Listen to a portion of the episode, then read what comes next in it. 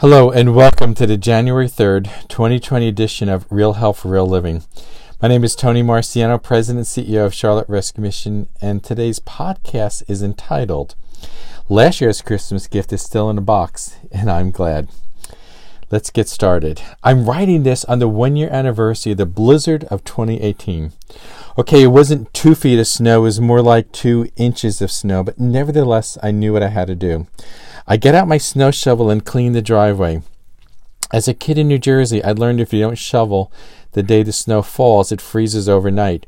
Where I now live, the position of the house blocks the sun from melting it, and it freezes for days on the driveway.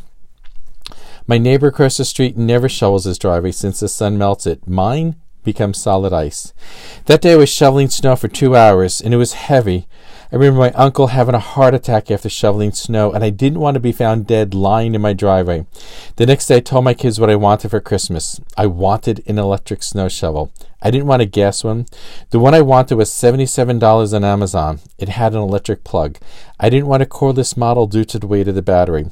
And with all the drama of an Italian family, my kids sent 50 text messages trying to decide on the ultimate electric snow shovel bigger was better.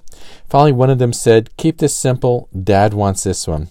Well, Christmas Day came and I ripped off the wrapping paper. It was beautiful.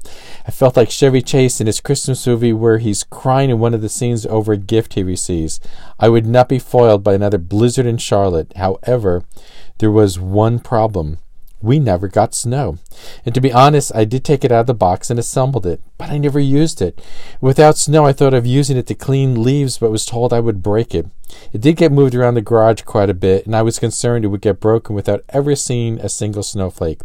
Finally, I hung it in the shed where it sat all spring, summer, and fall, waiting to learn what snow was. You know, sometimes the gift we get go unused. They weren't what we wanted. We don't see its relevance. Can it really meet our needs? The anticipation doesn't meet our expectation, and we find ourselves disappointed. I'm sure if I was a shepherd and came to the manger that first Christmas, I would have been disappointed. I would have walked away thinking, Really, angels? You give us a baby? This is the best you can do? We needed a warrior, and you gave us an infant. Not only is it a baby, but it's a baby born to parents who were very poor. They also didn't plan for a hotel room before arriving in Bethlehem, causing their baby to be born in a stable. Not good planning. His father was a carpenter. That's not a good pedigree to be a military conqueror and liberate us from Roman tyranny. You know, God's gift at first Christmas can also be left in the box. We come with so much anticipation into Christmas, but find it didn't meet our expectations, and we walk away disheartened. The shepherds arrived at the stable and found more than a baby lying in a manger.